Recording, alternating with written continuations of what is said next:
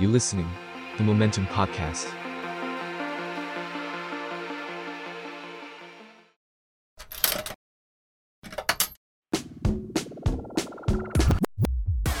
Rookie Investor.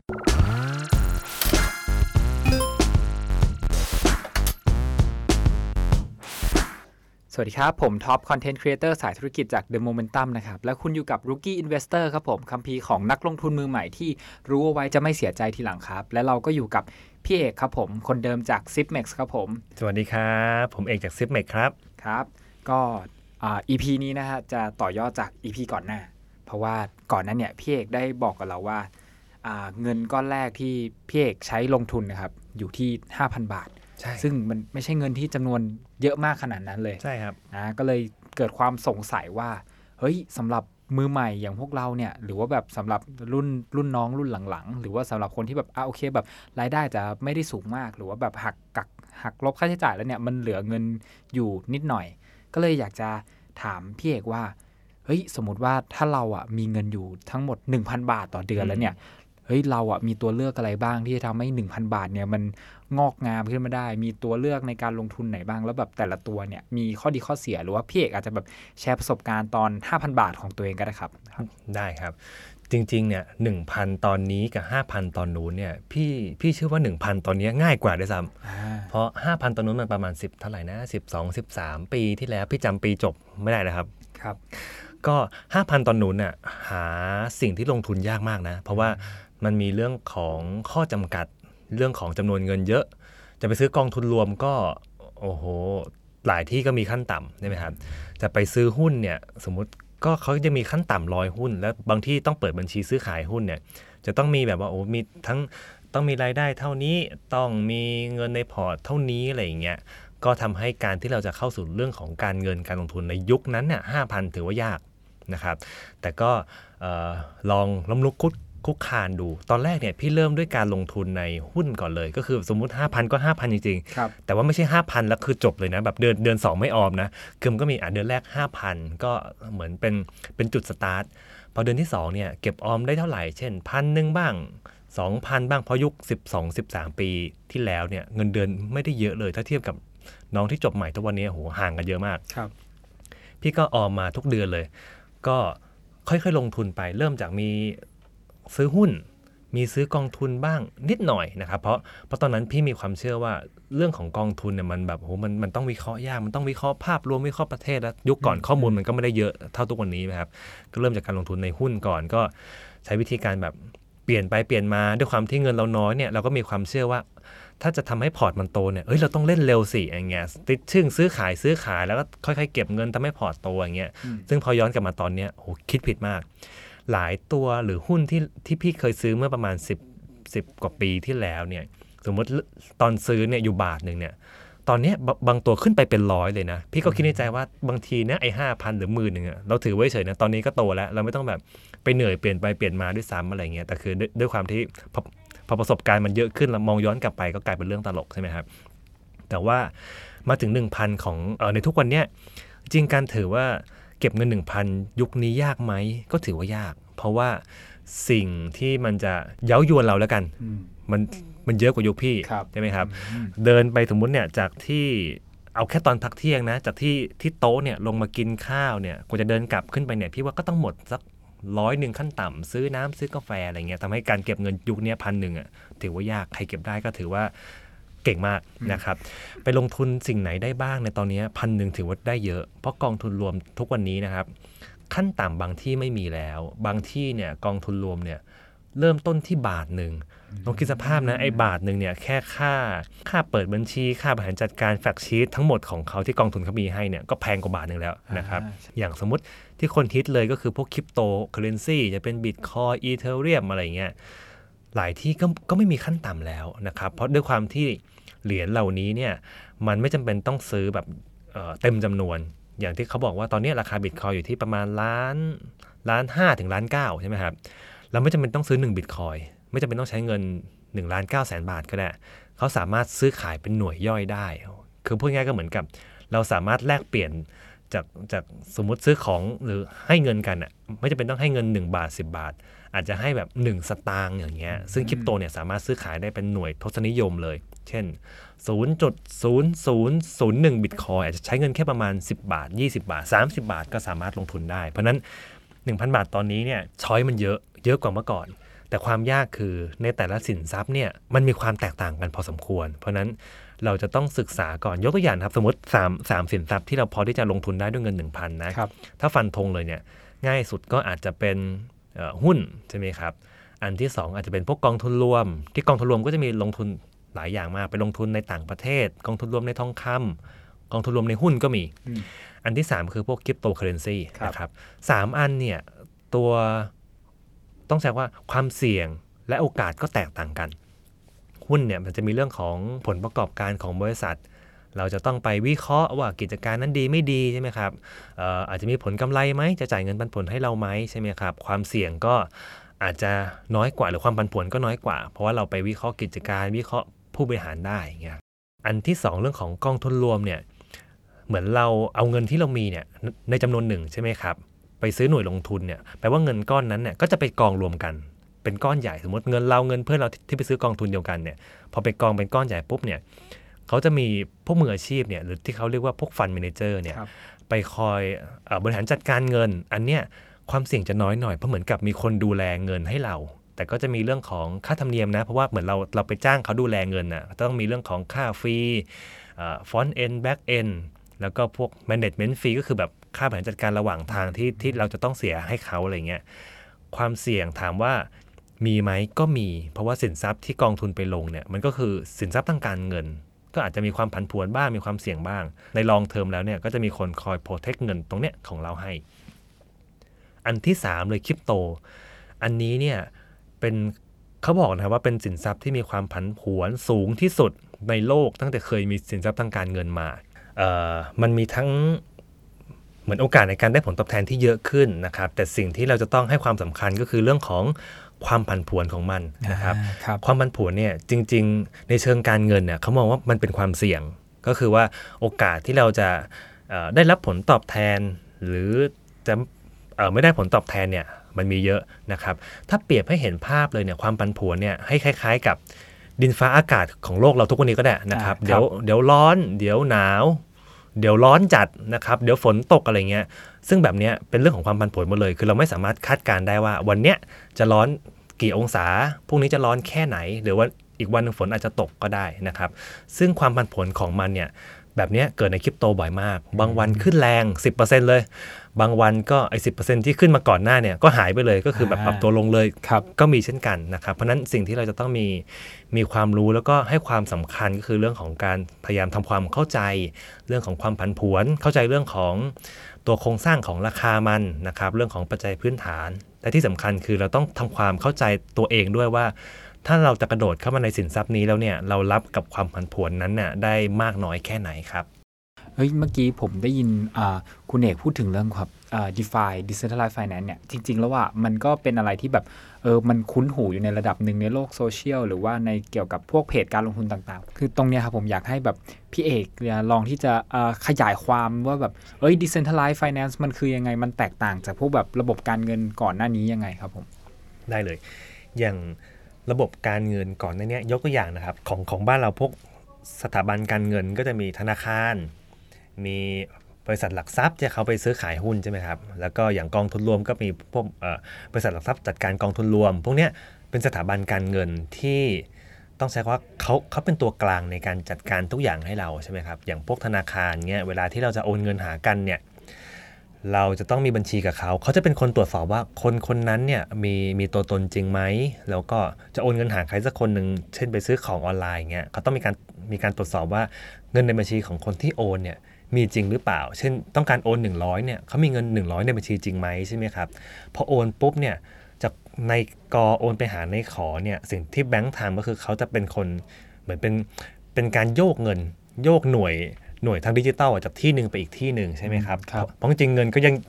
อยู่ในบัญชีนั่นแหละนะครับ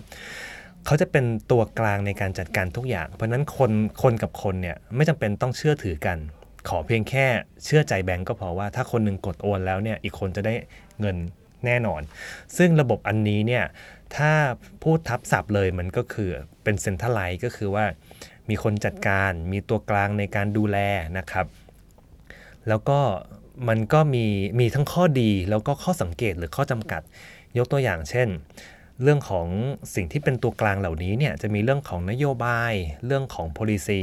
แต่สิ่งที่เกิดขึ้นในเรื่อง ในโลกของการเงินนะครับ ตอนนี้มันเปลี่ยนแปลงไปเยอะมากทำให้พวกสถาบันการเงินยกตัวอย่างเช่นแบงก์เนี่ยจะเปลี่ยนมาให้บริการแล้วตอบโจทย์ความต้องการของลูกค้าในยุคนี้เนี่ยมันอาจจะไม่ทันใช่ไหมครับ มันก็เลยเกิดคอนเซปต์แนวคิดใหม่ว่าคนทั่วไปเนี่ยอยากจะสามารถทำธุรกรรมทางการเงินได้ แต่ไม่อยากให้มีตัวกลางมาคอยดูแลคอยตรวจสอบเนี่ยเพราะนั้น เขาจะเป็นลักษณะของเหมือนเป็นการกระจายอำนาจในการตรวจสอบให้กับคนทุกคนที่อยู่ในระบบ ยกตัวอย่างเช่นปกตินะ สมมติเนี่ยคนในห้องเนี่ยมีร้อยคน ถ้าเป็นเมื่อก่อนจะมีคนแค่คนเดียวที่เป็นตัวกลางครับแล้วเขาจะมีอำนาจในการทำทุกอย่าง เขาบอกว่าเขาหยุดเสาร์อาทิตย์ก็ได้ หยุดวันนักขัตฤกษ์ก็ได้ โอนเงินให้เขาก็ต้องมีการเก็บค่าพวกแบบค่าค่าส่วนต่าง มีค่าน้ำค่าตรงใช่ไหมครับครับ แต่ระบบกระจายเนี่ยเป็นการบอกว่า เราไม่ให้ไม่ให้อำนาจของคนคนเดียวแล้ว แต่ตัวอำนาจเนี่ยจะกระจายสู่ทุกคนในห้อง 100 คน ทุกคนสามารถตรวจสอบกันและกันได้ เวลาที่จะมีการทำทานเซ c ชันต่างๆเนี่ยทุกคนเนี่ยจะมีข้อมูลที่เหมือนกัน ทุกคนจะมีตัวบัญชีที่ที่เป็นตัวเดียวกัน และสามารถเข้าไปดูได้ว่าเอ้ยบัญชีเคลื่อนไหวเป็นยังไง และทั้งหมดทั้งมวลเนี่ยไม่สามารถแก้ไขแล้วก็ backward กลับไปเอ่อ ทำการย้อนธุรกรรมได้เงี้ยซึ่งมันเลยเป็นที่มาของของการเงินรูปแบบใหม่ที่จริง ๆ มันมีความจริง ๆ มันมีความเหมือนบางอย่างแล้วก็มีความแตกต่าง เช่นประเภทของของธุรกรรมของ d e f าเนี่ยกับแบงก์เนี่ยพี่มองว่ามีความใกล้เคียงกันเลยนะ ปกติคนมาแบงก์เมื่อก่อนก็คือมามาฝาก แล้วก็แบงก์ก็ไปปล่อยกู้ใช่ไหมครับ ก็เป็นการที่ที่เขารวบรวมคนที่ต้องการฝากกับคนที่ต้องการกู้ มาเจอที่ตรงกลาง อย่างของพวก d e f าเนี่ยมันก็มีระบบเหมือนกัน เช่น ใครก็ตามที่มีเงินออม และไม่ต้องการทำอะไร เอาเข้ามาวางไว้ที่ที่หนึ่ง แล้วก็อีกคนหนึ่ง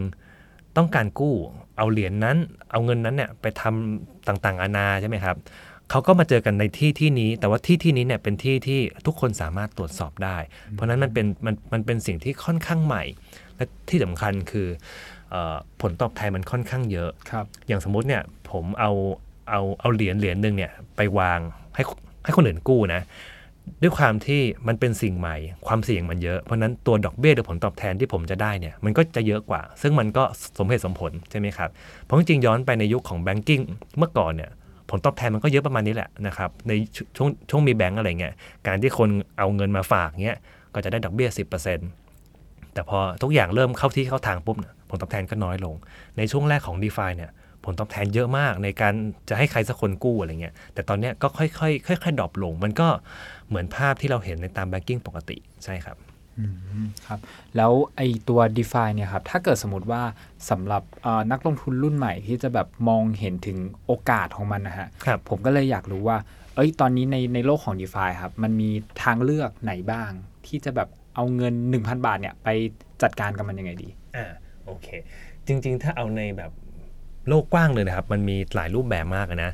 มีทั้งการที่เราไปเอาเอาเงินที่เรามีเนี่ย ถ้าทับศัพท์เลยมันก็คือเหมือนไปสเต็กก็คือเหมือนกับไปไปวางไว้ไปล็อกไว้ไปฝากไว้อะไรเงี้ยนะครับ ใครที่ต้องการเอาเอาเงินออมเราเนี่ยไปทำอย่างอื่น เช่นเอาไปปล่อยกู้ต่อ เอาไปลงทุนต่อ เอาไปทำสภาพคล่องนู่นนี่นั่นเนี่ย ซึ่งจริงๆ ถ้าลงในเชิงแบบเชิงลึกมันจะแบบมันจะลึกมากนะครับ แต่คือเออมันก็สามารถทำได้นะครับ แต่ถามว่าความเสี่ยงมัน มันมีไหมจริง ๆ ความเสี่ยงมีเหมือนกันนะครับเพราะว่าการที่เราจะเอาสินทรัพย์ของเราเนี่ยไปวางสักที่หนึ่งความเสี่ยงเลยคือว่าที่ที่เราไปวางปลอดภัยมากแค่ไหน คนที่จะกู้เงินเราไปเนี่ยเอาไปใช้ต่อเอาไปหมุนต่อเนี่ยเขามีความปลอดภัยมากแค่ไหนนะครับในเชิงในเชิงของคนเนี่ยอาจจะอาจจะไม่ได้มีความเสี่ยงเยอะ เพราะว่าเรื่องของของ d e f าเนี่ยมันจะมีสิ่งหนึ่งที่เข้ามาเกี่ยวข้องที่พี่อาจจะต้องทับศัพท์หน่อยก็คือตัวของ smart contract ตัว smart contract เนี่ยมันเป็นเหมือนเป็นสัญญาตัวหนึ่งที่เอ่อมีการเขียนโค้ดไว้ก่อนหน้านี้นะครับอ่าว่าครับถ้าสมมติว่าคนคนหนึ่งมีการเอ่อปล่อยกู้นะครับ และอีกคนหนึ่งมีการมาขอกู้เนี่ยดอกเบี้ยที่จ่ายเนี่ยมันจะต้องมีการแบบจ่ายทันทีโดยอัตโนมัตินะครับ มันจะต้องมีการคอยคอยกันเลยว่าอะสมมติผมให้เงินกู้นะ อีกคนหนึ่งเนี่ยเอาเอาเงินกู้ไปทำอะไรต่อ มีการจ่ายดอกเบี้ยตาม period ต่างๆเนี่ยพวกเนี้ยมันจะมีการมีการเขียนไว้เป็นโค้ดอย่างอย่างต่อเนื่องทุกคนสามารถไปตรวจสอบได้เนี่ยแล้วมันจะต้องมีการ settle หรือทุกฟิลเตอร์เนี่ยต้องมีการ run อย่างต่อเนื่องนะครับ เพราะนั้นจะไม่มีใครสามารถมาโกงระบบได้ ทุกสัญญาที่ที่มีการทำจะต้องมีการมีการพูฟมีการต้องใช้ว่าเป็นการ action ทันทีแล้วกันนะครับ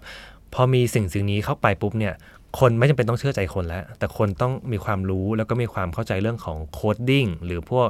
เเงื่อนไขของสัญญาในที่ที่เราเอาเงินไปวาง เอาเงินไปล็อกใช่ไหมครับ ซึ่งถ้าเรามีความเข้าใจตรงนั้นแล้วเนี่ย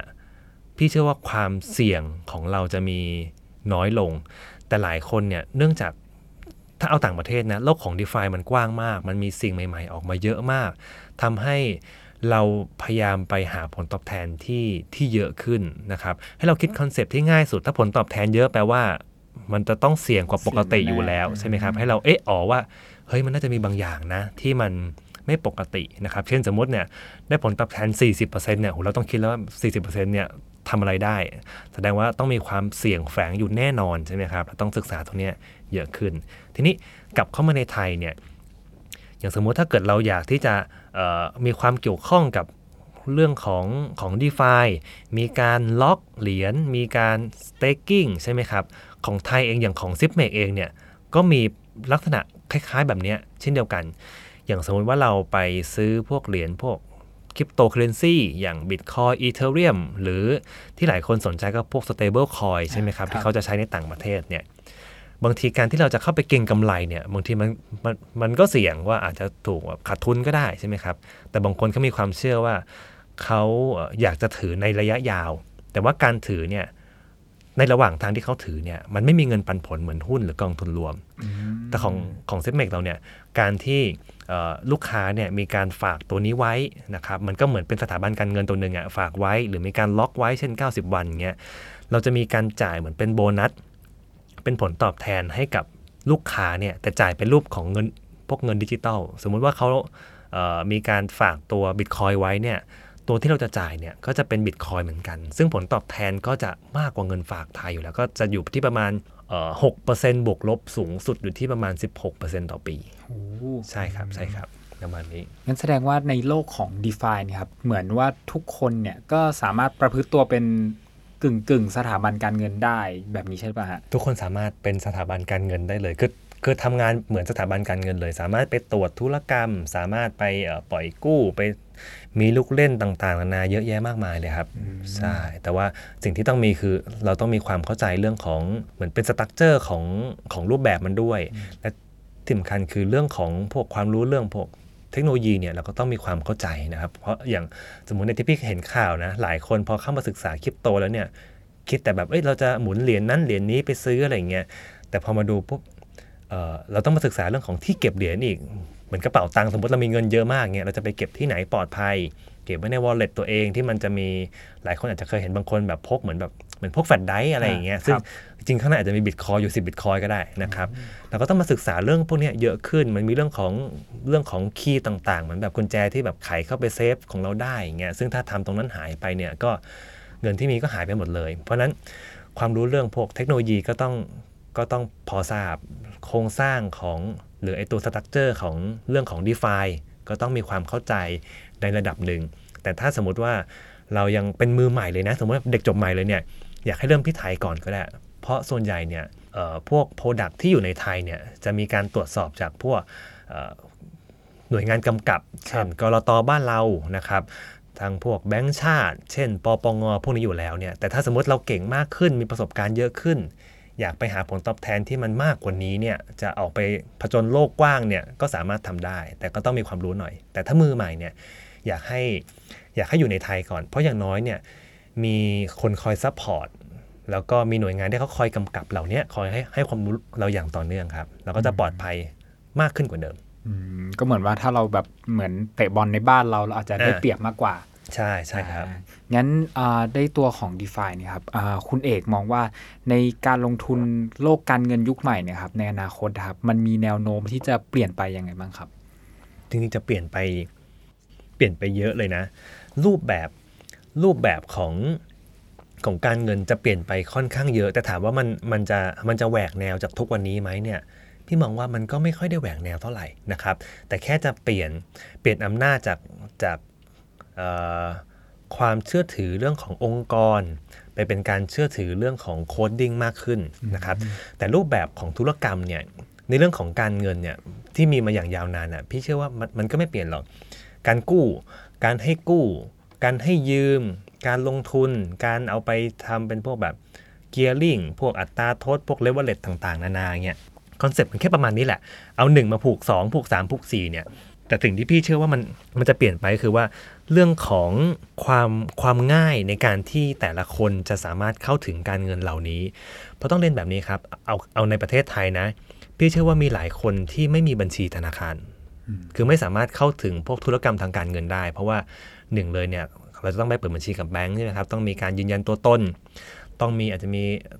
บางธุรกรรมต้องมีขั้นต่ำด้วยเนี่ยแต่การมาของพวกคริปโต หรือพวก d e f าเนี่ยมันเป็นการทำลายข้อจำกัดนั้นลง คนสามารถเข้าถึงเรื่องของพวกธุรกรรมทางการเงิน พวกบริการทางการเงินได้ง่ายมากขึ้น เพราะนั้นหลายคนจะเข้าถึงโลกนี้กันอย่างทั่วถึง แต่ว่าความเสี่ยงคือพอเข้ามาแล้วเนี่ยถ้า ไม่มีความรู้แล้วเข้ามาด้วยความโลภเนี่ยก็อาจจะถูกหลอกลวงไปข้างทางไปเจอแชร์ลูกโซ่บ้างอะไรเงี้ยครับแต่พี่เชื่อว่าทุกคนจะเข้าถึงตรงนี้เยอะขึ้นแล้วเรื่องของพวกสิ่งต่างๆ ในเชิงของ detail เนี่ยพวกการปล่อยกู้ พวก credit scoring เนี่ยก็จะมีความแตกต่างในเชิงของของรายละเอียด แต่ว่าพวกตัวธุรกรรมเนี่ยจะไม่หนีจากทุกวันนี้เท่าไหร่ และผลตอบแทนในวันข้างหน้านะครับ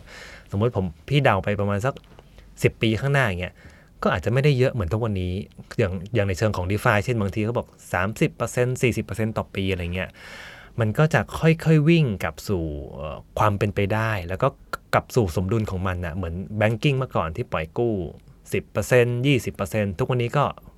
ตัวเปอร์เซ็นต์ก็จะค่อยๆ ลดลงเหมือนกันครับ ทุกอย่างจะค่อยๆ กลับสู่สมดุลของมันอ่าใช่ครับครับงั้นเดี๋ยวผมขอแบบสรุปรวบยอดก็คืออ่าถ้าสมมติแบบเราเป็นเด็กจบใหม่ หรือว่าเป็นแบบคนที่ยังมีรายได้ต่ำ 1,000 บาท อาจจะมี 3 สิ่งที่เราพอจะลงทุนได้ก็คือกองทุนครับหุ้นอะแล้วก็คริปโตเคอเรนซีใช่ครับ แต่ว่าอันเนี้ยอาจจะเป็นแบบการเงินของในลูกในในโลกยุคก่อน เพราะฉะนั้นอะพี่เอกก็เลยแนะนำว่าเราควรที่จะหันมาดูในโลกยุคใหม่บ้าง ในฝั่งของ decentralized finance ใช่ครับ ว่าในอนาคตมันจะทำตัวยังไงเป็นสถาบันการเงินที่อ่าทุกคนสามารถเชื่อถือกันได้ด้วยตัวของระบบ ครับ อ่า ก็จะเป็นประมาณนี้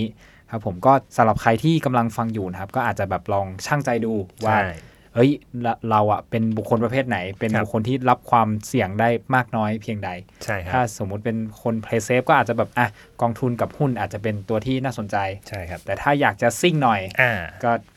เรียนเชิญคริปโตใช่ครับใช่ครับใช่ครับครับผมก็สำหรับอ่า EP นี้ก็อาจจะฝากไว้เท่านี้ครับผมก็ขอบคุณพี่เอกมากครับ สวัสดีครับครับ สวัสดีครับ